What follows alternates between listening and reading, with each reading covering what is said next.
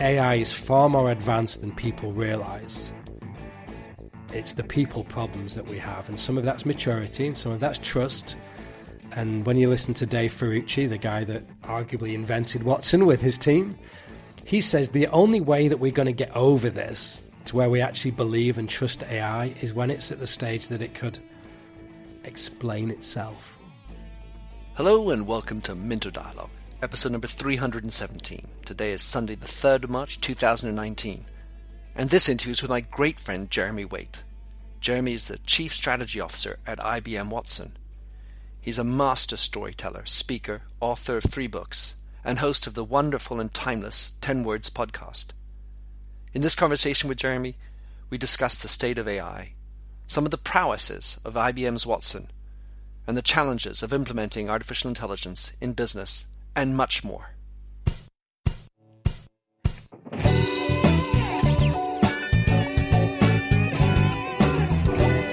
Welcome to the Minter Dialogue podcast, where we discuss branding and all things digital. I am Minter Dial, your host, and you'll find the show notes on my eponymous site, minterdial.com. Enjoy the show.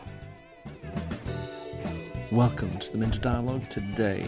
Back on the show after quite the absence, my wonderful friend Jeremy Waite. So, Jeremy, you and I are going to have a little fun chatting today. This is going to not be like my regular podcast. We're going to go off script. We're going to be who we are. So, let's start by at least explaining who you are and, and where are you these days, Jeremy? Um, thanks for having me on. It's a joy to be back. And um, thanks for making me these incredible drinks. We're sat here with some vodka and martini mix and lemon, which I think is going to inspire the conversation because we're going to do something that we don't often do, which is kind of looking behind the scenes of riffing on a piece of content, which is going to become a book, which we haven't decided yet. So you guys are literally the first to hear this conversation around a topic which we hope resonates with you. Um, my full time job, my grown up work, is I'm the CSO of IBM Watson. I've been around the industry quite a long time. 46 years old. I used to be the head of strategy at Salesforce and worked on some acquisitions and head of social strategy at Adobe before then. So mainly a marketing background, but spend a lot of time on stage, do a lot of keynotes. I've written three books. We've known each other a long time and we share a passion for storytelling and trying to inspire other people to tell their stories as well. And I think hopefully we're going to dig into some of that today. So we're going to have a slightly unique view mm-hmm. on what content may look like in the future. But um, my hope is that you guys listening to this are going to take something away from it as well, which hopefully inspires you to go and do something as well as listening to us riff on some fun things. All right, let's start with um, Watson AI. Give us your point of view on, on artificial intelligence today, in that we have this context where more and more companies are getting on the bandwagon. More and more companies are understanding that is actually potential is probably the most disruptive force in in the coming years. And yet, they have many people who look at it as potentially a bad disruptive, take away all jobs, maybe cyborgs, and then the positive is maybe just going to replace everything we need to do and make us the most efficient companies in the world. Where do you sit on AI and specifically with Watson as your engine? Oh my gosh! So we're not going to do small talk. We're going straight into the big stuff. Are you trying to get me sacked straight away? Cheers. um, okay, so so listen. There's th- this is a topic that I absolutely love talking about. There's a lot of misconceptions, and depending upon which magazine article you read, which newspaper, Wired, Fast Company, Financial Times, if you read analyst reports, you listen to IDC, Gartner, Forrester, whoever it is everyone has their own opinion on AI and artificial intelligence and what's it actually going to do. And you've got on the one extreme the people like Sam Harris that a few years ago shared in what was quite actually a wonderful TED talk that AI is pretty much either going to destroy the world or inspire us to destroy ourselves. And then on the other extreme, you've got people, I guess, like me, who would say actually artificial intelligence or AI is actually the wrong phrase to to call it because what actually is happening you a lot of people don't realize this. There's actually three different types of AI. You have narrow AI, general AI, and super AI. And you know, the super AI is the Elon Musk. You know, we've got to, we're going to live on Mars, and there's going to be these you know sentient beings. Um, general AI is going to be where you've got an AI that can do all of these different multitasks like humans and learn lots of different things. But actually, 99% of use cases in the world right now are just narrow AI of a computer helping you to do one thing faster. So, what I like to say at IBM, representing Watson, which I believe is, at the moment anyway, the largest uh, enterprise AI platform in the world, is just an IA. That's it. You know, it's, it's nothing to do with replacing jobs. It's nothing to do with, you know, these robots. It's not science fiction movies. There's none of that Terminator Ex Machina type stuff. It's an intelligent assistant that helps you to do your job faster. And all Watson is, is a set of commands, and it's actually 50 APIs. If you want to get into the technical stuff, we could do that. It's, it's 50 commands that essentially help you to do your job faster. So, whatever industry job you have using that type of an AI, it's like having the world's best assistant by your side all the time. Well, what does that mean? It could process the equivalent of 500 gig a second. What does that mean? You have a system in your pocket that can read a million books a second. It could process 10 million records a second. Anyway, so I don't want to sound all pitchy, but AI can genuinely revolutionize the way that we work. But when we're faced with this concept of the average employee wastes, I believe, I'm going off the top of my head now, I've not got my notes, 19.8% of their time. The average employee, me and you, we waste somewhere around about 19, 20% of our time searching for stuff that just helps us do our jobs. Mm-hmm. So we waste, on mm. average, about a day a week. Right. So if you could have an AI that could help save you that much time as an intelligent assistant, What's not to love about that? It's got nothing to do with replacing jobs. It's got everything to do with helping you to do your job better. And that's the thing that really gets me out of bed when you look at the AI stuff. It's like, how can we help more people to do more of their job better? And with that time saved, this is the big question what do you do with that? Create more stuff? Do you love people more? Do you spend more time in other areas that you want? Whatever the thing is, be more creative. Um, it's an intelligent assistant that helps you do your job faster. So, funny thing. So, as I was listening to you, IA, that's actually how the French call it, l'intelligence artificielle. So, they already start with IA. Hmm. I think the French have a beat. Like that's that. interesting on how to use technology, and they and they systematically have a sociologic, sociological approach to things and introducing the human being. So it's sort of inbred in the human way. The second statistic that came out in my mind is twenty percent because certain companies, or at least Google anyway, is known for giving away 20% of its time, at least, or giving employees the opportunity to spend 20% of their time sure. doing things. And, and maybe if we applied AI or IA appropriately, we'd all have a day to do what we think is important. Mm. I think that was a nice little go, you know, uh, process within there. Of the 50 apps that you were talking about, at least, you know, functions within AI, one of them is if this then that. Is that an appropriate manner of explaining one of the 50? Give us a little bit more of an understanding of what those 50 are. No, no. So, so the APIs, it's. Um, yeah, this is Watson is basically a toolbox. You know, some people mistakenly think that this huge AI that IBM's been building really as far back as officially the team was created in 2008. The story really extends back a few decades before, but became famous in 1997 with the Deep Blue team when they pit, you know, this computer against Garry Kasparov, the grandmaster that's never been beaten ever, and this is the first time that he ever gets beaten, and then he retires right afterwards, and he jokes in his book and his TED talk that IBM destroyed his life. Um, and now he's been very complimentary about AI. But he said he said at the time, which was just over 20 years ago, that that was a tipping point that machines became intelligent. Now, what happened about 10 years after that chess game, 2007, 2008, there was an engineer called Dave Ferrucci.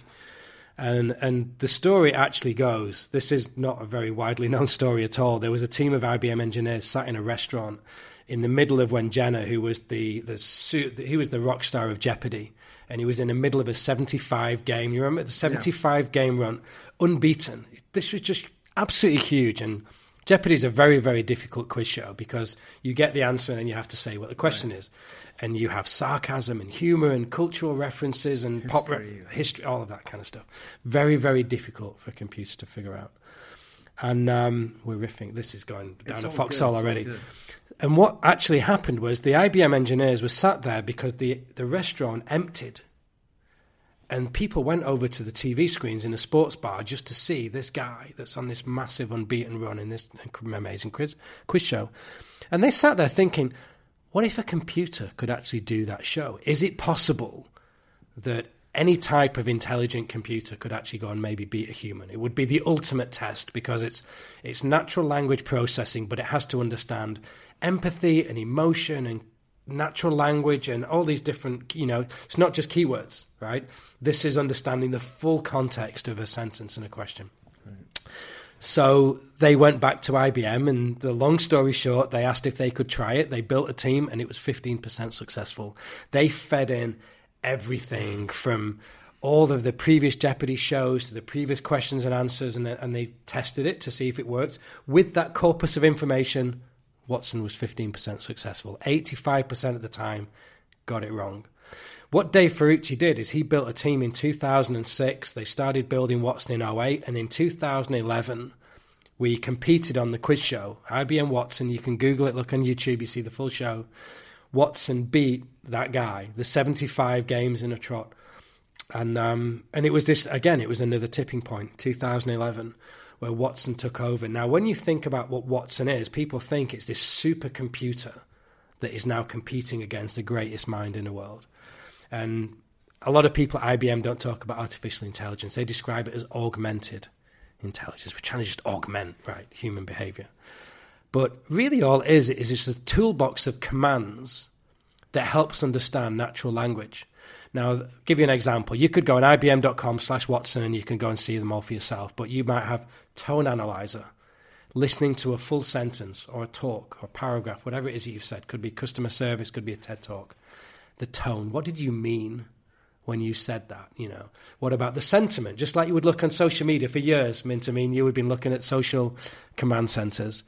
Um, is it positive? Is it negative? Is it neutral? Whatever. Personality insights what personality attributes are you exhibiting as a result of this thing that you've just said?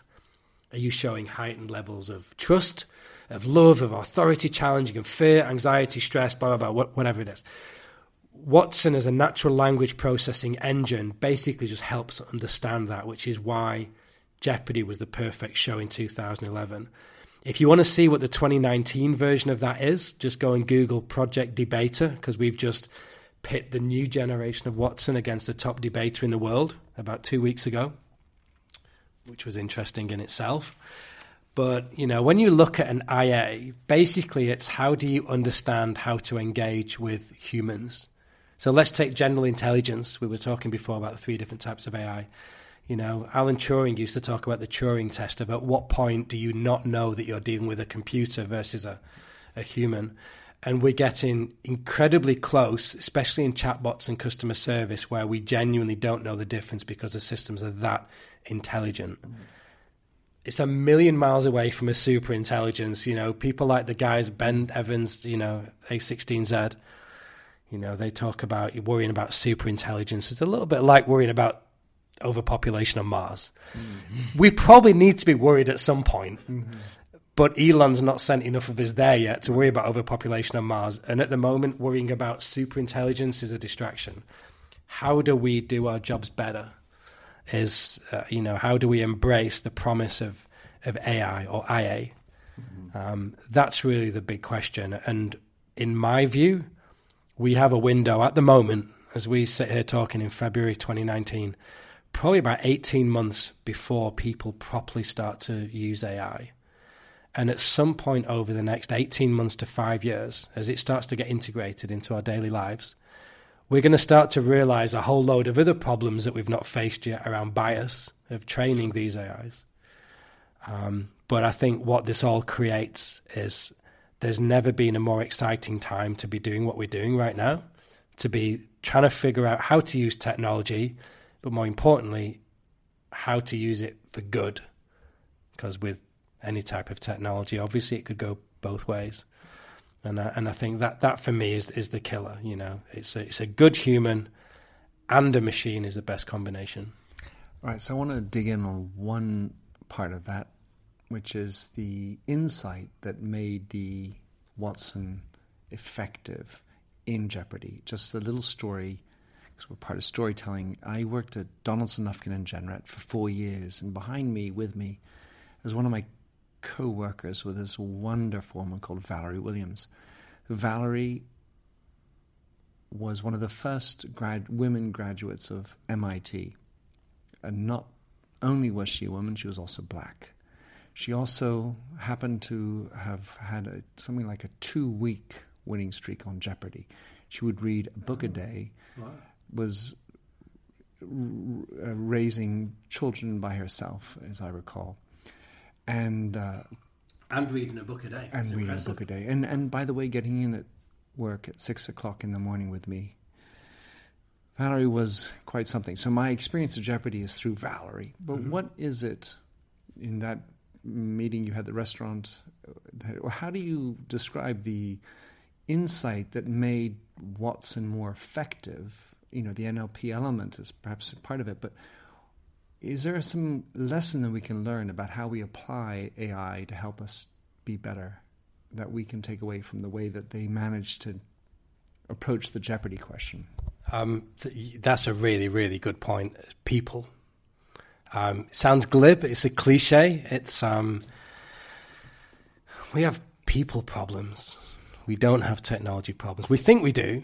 Um, me and you are both big fans of South by Southwest. You know, we love Austin and you know, keep it weird, keeping things weird. And uh, one of the South by Southwest that I was at was with um, Nate Silver, who wrote a fantastic book, The Signal and the Noise. And he used to say, We have too much of technology and not enough of ourselves.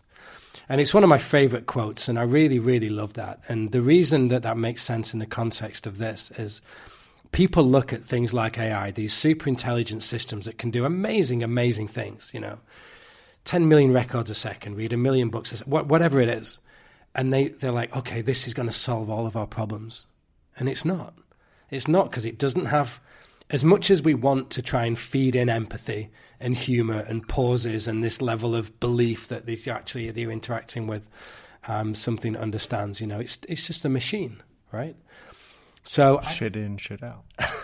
Exactly. And, and, the thing is, I, I, don't mean to be flippant, but if you speak to some of our consultants, we say Watson is never going to be more stupid than he was on day one because it's got to be trained right and and you've got to train him from day one it's not that you feed in a ton of information and we're not uh, you know charging one client a whole ton of money to train it and then we pass off to one of their competitors. Oh we've trained it now so you can now go and have this thing. Um, it's all your data. You've got to train it with all your own things so what happens is the people that fail are the ones that invest in the technology and then they think oh and like almost as a side like well well shit, we need some people to train it and plug the data and the APIs and all the, the, the different data sets in together. Whereas actually, the way to make AI work is to make sure that you've got the right proportion of people to technology. So I completely agree with Gartner, the big analyst firm, who says for every one dollar that you spend in technology, you should spend seven dollars in people. And in fact, I'd probably go to the extreme of maybe seventy or maybe eighty percent plus. You know, if you've got whether it's a hundred pounds, a hundred thousand, a million pounds, you know, 80% of your budget should go on people to understand conversation strategy, a conversation dialogue, how it fits into the objectives of the business, what's it trying to achieve, how is the board going to be happy, blah, blah, blah, all the, the political element. The technology itself is actually not expensive. Make that 10, 20%, 30% at the most.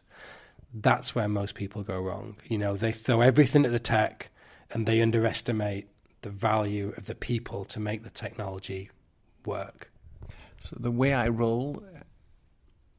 That makes sense? It does. I like to connect dots. And so 1 to 7 ratio means that there are 8 parts. 100 divided by 8 is 13.75, I think. 12 and a half. Is it 12 and a half?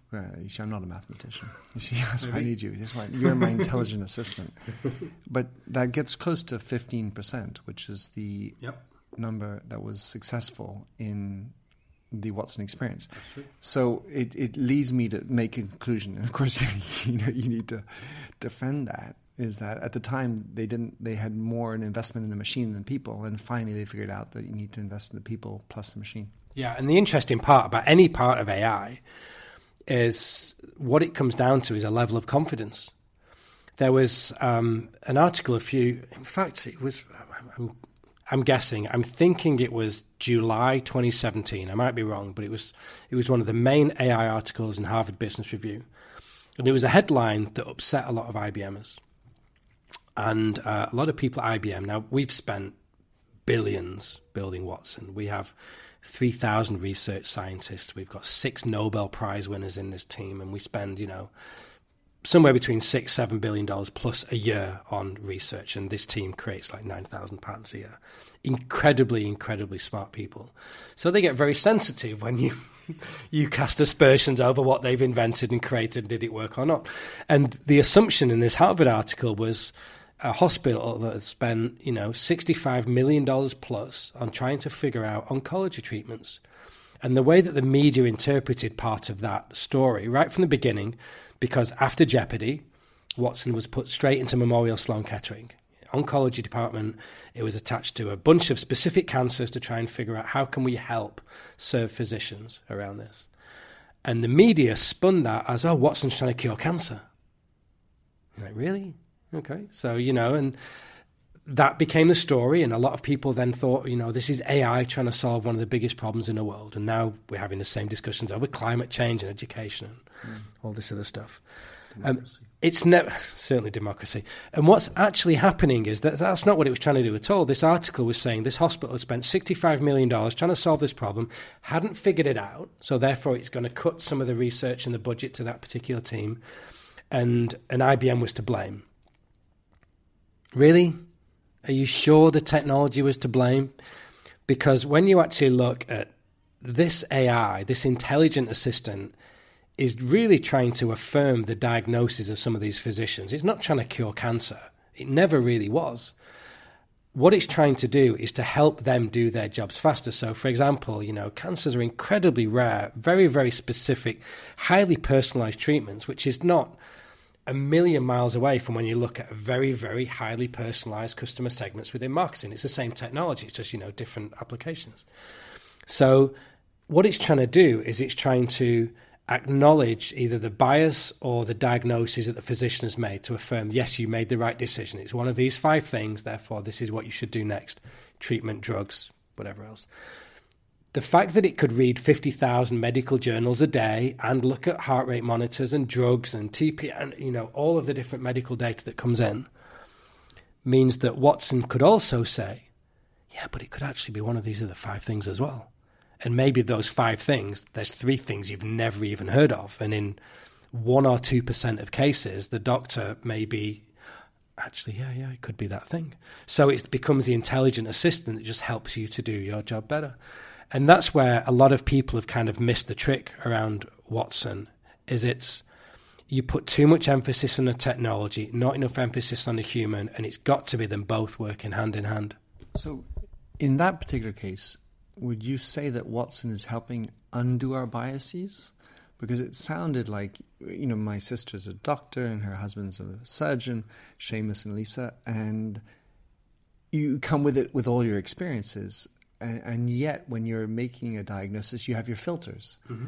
And is it that AI is now at the stage where it's able to eliminate or help us eliminate as human beings our own biases? It is. I think if you look at it, I mean, some of some of the scientists that I've chatted to at IBM joke that the the maturity of AI is, is kind of like you know, let's say Watson's at high school. So a high school student is, is, you know, it's reasonably smart. It's on a learning curve. You know, it's a advanced placement student. I think it's, it's, trying to. It can figure out its stories and it can make a hypothesis and it can, you know, and it can do a certain amount of work with, within its own right. But for the for the largest part, it's there's some sort of you know search and retrieval.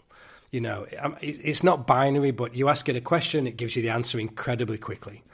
10 million records a second, fantastic. I don't know. I work in marketing. What was the performance metrics of this campaign last year versus this? You know, may take a human five hours to find that out. an AI could do it in two seconds. Great. Black and white questions. But what if it's an incredibly grey question? And what if there is an amount of bias that could come into play for that? So here's a great example. Just two weeks ago, we had our biggest conference in San Francisco, Think. And just at the beginning of the year, we had CES, right? The big consumer electronics show. And, uh, and at, at Vegas, of course. And at, what we did in both of those shows is we launched something called Project Debater, which is where we used an AI to argue against a human over a topic that is incredibly grey. There's there's no binary. There's no right and wrong. So you need to be more informed, right? You know, you've got to be understanding of how do I make an informed decision based upon all the available data when there's arguments for both sides, Brexit, whatever, right? Mm-hmm. And and we asked the audience to decide what the questions are going to be, and it was fascinating. It was things like. Um, has social media destroyed you know relationships has online trading and e-commerce destroyed the high street. Should we ban violent video games? Should the public purse fund preschool? Or should the government fund um, space exploration? Very very nuanced arguments. And what happens is we got a debater that was prepped and that argument within 15 minutes notice was given to IBM to argue for or against and just like any presidential debate, you get a four minute opening, a four minute rebuttal, a two minute closing. And just Google it to have a look because it's phenomenal. Because what you see, you could argue it's quite easy to make a four minute argument about a topic just by pulling from lots and lots of sources. You know, 10 billion blogs and forums and networks and news articles and Wikipedia articles and whatever. But when that human makes a response to your four minute argument, and now with empathy, and humor and thoughtfulness, you have a four minute response to, yeah, I really liked when you said this and when you said that, but actually, I think you were missing the point because actually, the real question is this, right? PMQs or, you know, political debates. Actually, even in in court, where we're, you know prosecutor and lawyers, barristers, absolutely, because those next four minutes are the most important.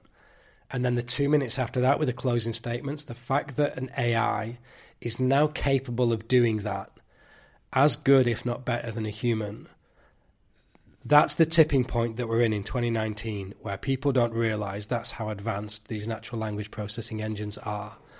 Um, and obviously, we've got a good one. Google, Microsoft, all these guys have got you know their own versions of that. But AI is far more advanced than people realize it's the people problems that we have, and some of that's maturity, and some of that's trust. And when you listen to Dave Ferrucci, the guy that arguably invented Watson with his team, he says the only way that we're going to get over this to where we actually believe and trust AI is when it's at the stage that it could explain itself. Hmm. Because at the moment, we're at the stage where it can give you the answer and it can give a compelling argument. When it could say, here's why I think this, here's why I gave you that decision or that argument or whatever. We're not quite there yet. But when we get to that, that's where there's going to be a tipping point in trust where people genuinely start to look at machines and think, hmm, yeah, maybe, maybe this has got a role to play in my business. Well, at the one hand, there's that notion of trust through transparency. The second hand, there's actually, and this is something that I, I explored in artificial empathy, is is how that very process is instructing and informing, educating us. Because if we can understand how that's working, maybe our brains could learn. We could do the new TED or the new um, learning platform to say, well, this is how we should be thinking differently. Jeremy, for the last part of the conversation, I want to get into your new book. And let me frame it this way we have a world exploding with content. We have so many choices. Every morning we wake up, we, yet we only have still 12 hours in our mostly conscious day. The rest of the time might be showering, taking care of hmm. kids, and sleeping. How do you think AI could be the assistant to help us get through this? And, and in your case, with your book, what are what are the, some of the things that you think that executives should be looking at to help them be better executives, better marketers, Maybe riff on that. Oh my gosh, there's like 10 things to point at that. Um, okay, so th- let me just take the, so the last 12 months as an example. I've done 78 keynotes over the last 12 months, and they've covered um, Wimbledon. And Wimbledon, for example, all the highlights from Wimbledon were created by an AI with no human involvement whatsoever. The computer created the highlight reel and packaged it and post production and put the whole thing. Video. Video, complete beginning to end. The highlights of the the, the key matches at Wimbledon. I've spoke about um, the North Face, uh, the Masters. Northface.com, NPS or NFS or whatever um, it is. XPS. XPS. Yeah, we have. Uh, sorry, I've got. The, I'll put that in the show notes. put that in the show notes. So many use cases where it basically boils down to an artificial intelligence creating content. And and I could reel off 20 different names now where it basically boils down to that. Now, that creates a bunch of interesting questions. It creates nervousness among journalists. Well, what does that mean where we have an AI that could create a four minute compelling argument around a topic? So it would be quite easy for it to create a compelling argument around any piece of, you know, and we've we've had AIs that have been building content and and you know, for better or worse, journalism for a little while. Um, so that that creates all sorts of interesting circumstances where what's the role that the human has to play within that, right? Whether it's video, whether it's audio, whether it's you know written content or something, and I think what this boils down to is this idea of original content. So what I'm seeing is the average guy on the street, you know, you guys listening today, me and you, we're sat here thinking there's an element of original content that we want to create, and there's loads of rock stars in the industry. You know, I work in the marketing industry, so I think of Byron Sharp and Mark Ritson. I think of um, Scott Galloway and Seth Godin and all these people saying absolutely fantastic things. You know, what could I possibly add to that conversation that's original? I would argue that maybe I can't, so I'll just sit back. I won't create any new content, but yet I'm surrounded by thousands of people who are interested in my view of the world. So when you think about well, what if I what if I took all of the different things that I'm hearing and I package them together in a language that my audience can understand? Maybe that's just taking old content and creating something new. So if you guys live in the UK, you may be familiar with Brian Cox, who's been doing this incredibly well on BBC Two, where he's been taking incredibly complex scientific arguments, like trying to explain quantum physics, but he's put it in a language that the guy in the like my mum can understand. Mm-hmm. And he could describe the solar system and you know with salt and pepper, bucket and spade and an umbrella. Um, I love, love, love, love, love people like that. We don't have many people like that in technology, and I don't think we have enough people who are confident in this belief that you could remix existing content to create something new. Because if we truly grasped what that meant, many of us would be more empowered about creating more compelling content. That would impact our careers, our creativity, our self worth, self confidence, a whole load of other stuff. Because all of a sudden we would think, oh, actually, do you know what? I could really take all these people that inspire me, combine it, package it in a slightly different way, kick it out on a different platform to a new audience, and all of a sudden it's a new thing, and I'm the curator. So I don't know if you want to comment on that. We were just chatting about this before over the vodka, but this this transition that we're going through that is super exciting about creators versus curators. I think is just is like the most fascinating shift we're going through at the moment. Well, right now we're in a situation where there's so much content, and in business we're so overwhelmed, not only by communications but by the amount of things that we have to read, that it's hard to know our ass from our head and you know our north from our south. And so the role of curator. So if if I want to take back your idea of the mm-hmm. journalist, in the end of the day, you can have journalists who are writing on the front page, which is a choice that the editor must make. Front page is the first thing you're going to read, and then page two and three and the sports page. Each has a hierarchy, and the journalist and the editor's role is also to instruct and inform that hierarchy. Then you have investigative journalists who are mm-hmm. out to actually create some shit. Mm. and uncover things which are hard to uncover. That's right. And so, you know, but even they are not being original, but they are doing, they have an imprimatur because they have something that they want to do, which becomes their originality. Mm-hmm. And, and while none of us is really capable of really doing any Einsteinian thing, you can do something Einsteinian but never be understood or heard. So you can become the best kept secret. Right. So ultimately, creativity is a thing, originality is a thing, but selectivity is also a thing. And in today's world where we're overwhelmed, and I see so many people can't reply to emails or or whatever, even a telephone call, because they're too busy. I, I believe that, that they aren't focused on what they want to do and they don't have help, the assistant, to help them focus on what they need to help on. So your book, tell us a little bit more about that, Jeremy, to close off. Oh my gosh! So how this is where we are riffing because this is very very early stages of this this new thing. Um, the idea is remix. So how do we remix things? How do we take existing content and turn it into something new? Which is basically all a, a remix is, isn't it? We're trying. You're just being a DJ. Trying to be a DJ. You combine or edit existing materials into something new. Think about it. Like 20 years ago, the DJ, you're in a club the DJ was the guy like one step up from the barman. He's in the corner of a room. And I don't think we ever gave a tip to the DJ.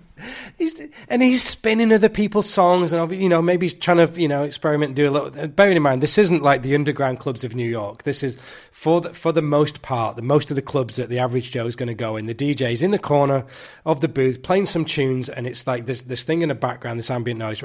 Twenty years ago wasn't that long ago. Fast forward to today. You look at things like Ultra or Tomorrowland. You look at the you know the EDM scene. Whether you, I don't know if you guys are fans of that. Whether you like, you know, Armin van Buuren or Afrojack or Martin Garrix has been the top DJ in the world for the last three years. Let me just interject. I, I started the company called Myndset, and then all of a sudden I discovered that Myndset uh, with a Y is a DJ, and he's far more popular than I am. Of course he is, because the future belongs to the DJs. Let me tell you where this came from. This is fascinating because I have a I have a slightly love hate relationship with Gary Vaynerchuk, and I love him to bits. But he's done some amazing stuff, so fair play. He's got the chops, so he's allowed to say whatever he wants. But you know, I I, I accept some of the stuff he says, but not all of it. But years and years ago. When he was doing Wine Library TV, which I'm guessing is, gonna, I'm thinking back to maybe 2010, there was an episode he did about Britney Spears, and I've tried to find it online, and he's taken it down because Wine Library TV doesn't exist Uh-oh. anymore. Um, so Gary V, you need to get that back up because this was a great show. And in that show, he talked about the future belongs to the DJs. Now, it took me about a year to understand what that meant, but basically, what he was saying is the future belongs to people who can take existing content and can repackage it and remix it for a new audience into something new. When you truly understand what that means, it empowers you to go and create all sorts of new different things. So, what my book is trying to do is looking back throughout time, whether that's, you know, Thomas Edison didn't invent the light bulb. He remixed various circumstances to create a commercially viable light bulb. You know, Henry Ford didn't actually create, you know, the first person to create the car. I mean, he himself said all kinds of things around how the, the previous century created the circumstances with people that have invented lots of different things. All he did was combine them and remix them where conditions were so favorable that it was inevitable that the Model T Ford and then that, you know, created a revolution. What we're seeing now is that DJs like Martin Garrix are at the front stage with you know, 400,000 people sign up to go to Tomorrowland in Belgium. The entire conference sells out in three minutes. It's the most. Just Google it. Go and look on YouTube. Just look at anything around Tomorrowland. You could watch, you know, People of Tomorrow, the documentary. It's it's the most phenomenal shift, and I think this isn't just that the DJs have gone from the back corner of the booth to the front, where everyone's going mental, looking at them with these phenomenally big stages and fireworks. Because I think exactly the same things happened in technology. Brands and organizations used to be in control, and now this power shift has happened where customers are in control. And I think as content creators, we used to be so hung up on original content, whereas now we should be looking at how do we curate more stuff. So my passion is trying to encourage more people to curate existing content, turn it into something new, and like Simon Sinek says, how do we inspire other people to do what inspires them so that together we can change our world? That for me is, I think, the most exciting part of what we do at work at the moment. It's it's not being sat around for lightning to strike, which might be, you know, one week, two months, five years, ten years before we get that original idea. Start today with something. As what was the president called we were chatting about before? Woodrow Wilson. Woodrow Wilson. Do what you can with what you have where you are. Don't wait for resources, money, people, team, ideas. Do what you can with what you have where you are. Start today. Get cracking. And it makes me think, um, you know, obviously the word creator comes from what the role of the person at the museum who usually has to sort of select some 10% of the entire artwork and then make some kind of story. So there's the selection, there's the story you make of it, and and the adequation or the relationship with the people who are listening to you. And that is maybe where we need to close. So, Jeremy, last words and how can people find you and follow what you're up to? Um, I'm I'm reasonably active on LinkedIn. I'm at Jeremy Waite on Twitter. The book is going to be called Remixed. The future belongs to the DJs. I suspect it's going to be the second half of this year.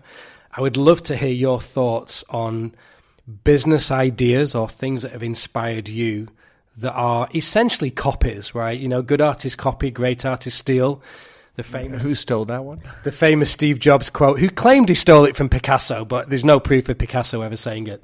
But any examples you've got, me and Mint would love to hear, and uh, and they'd make their way into the book, perhaps if you could um, share those thoughts and ideas with us. But all these amazing technologies that you know arguably are trying to change the world, like Watson, are really just remixing existing technologies and turning them into something new to create this new paradigm that's hopefully going to help us change the world together. So, um, if I could leave you with one thing, it would be first of all, thank you for listening. We've had some good fun riffing on this today, but there's a quote that I end some of my keynotes with.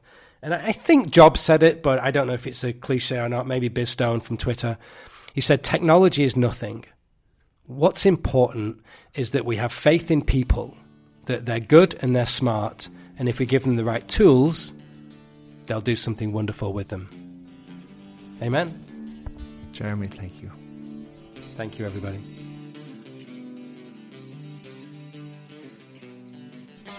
Thanks for having listened to this recording of the Minter Dialogue Show.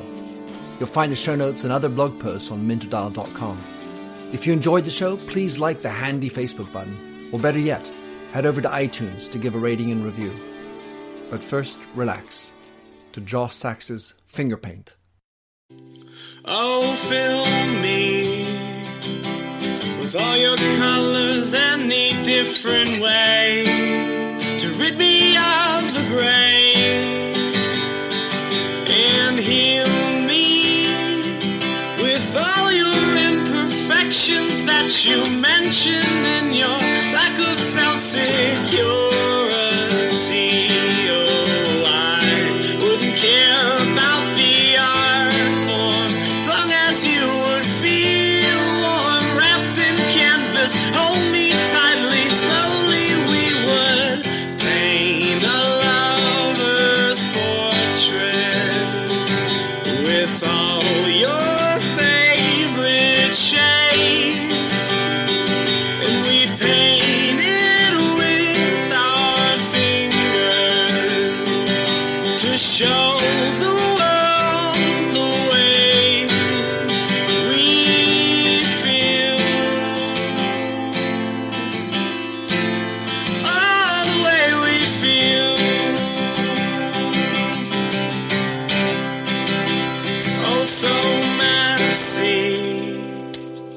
The ridges in our palms make colors blend and look ugly in the end. But they're pretty in their own disgusting values. We'd hang our portraits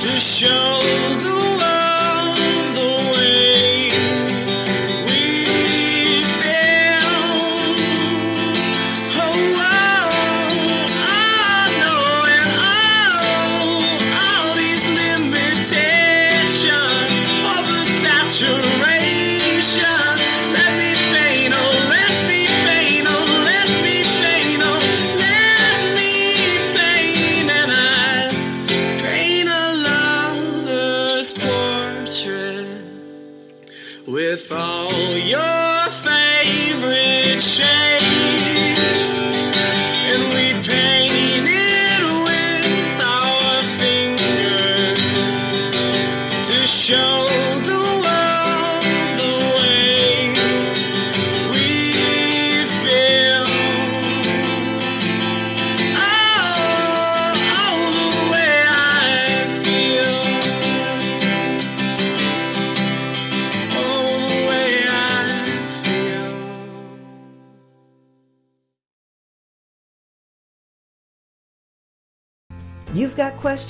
we've got answers. Business leadership, ownership, and sales can be challenging. Tune into the Accelerate Your Business Growth podcast to learn from the world's experts. Join me, your host, Diane Helbig, as I chat with people who have expertise in various areas of business. You'll enjoy the lively conversations that are focused on providing you with the ideas, tips, and suggestions you need to realize greater success. Get what you need for your business when you need it from the people who have the answers.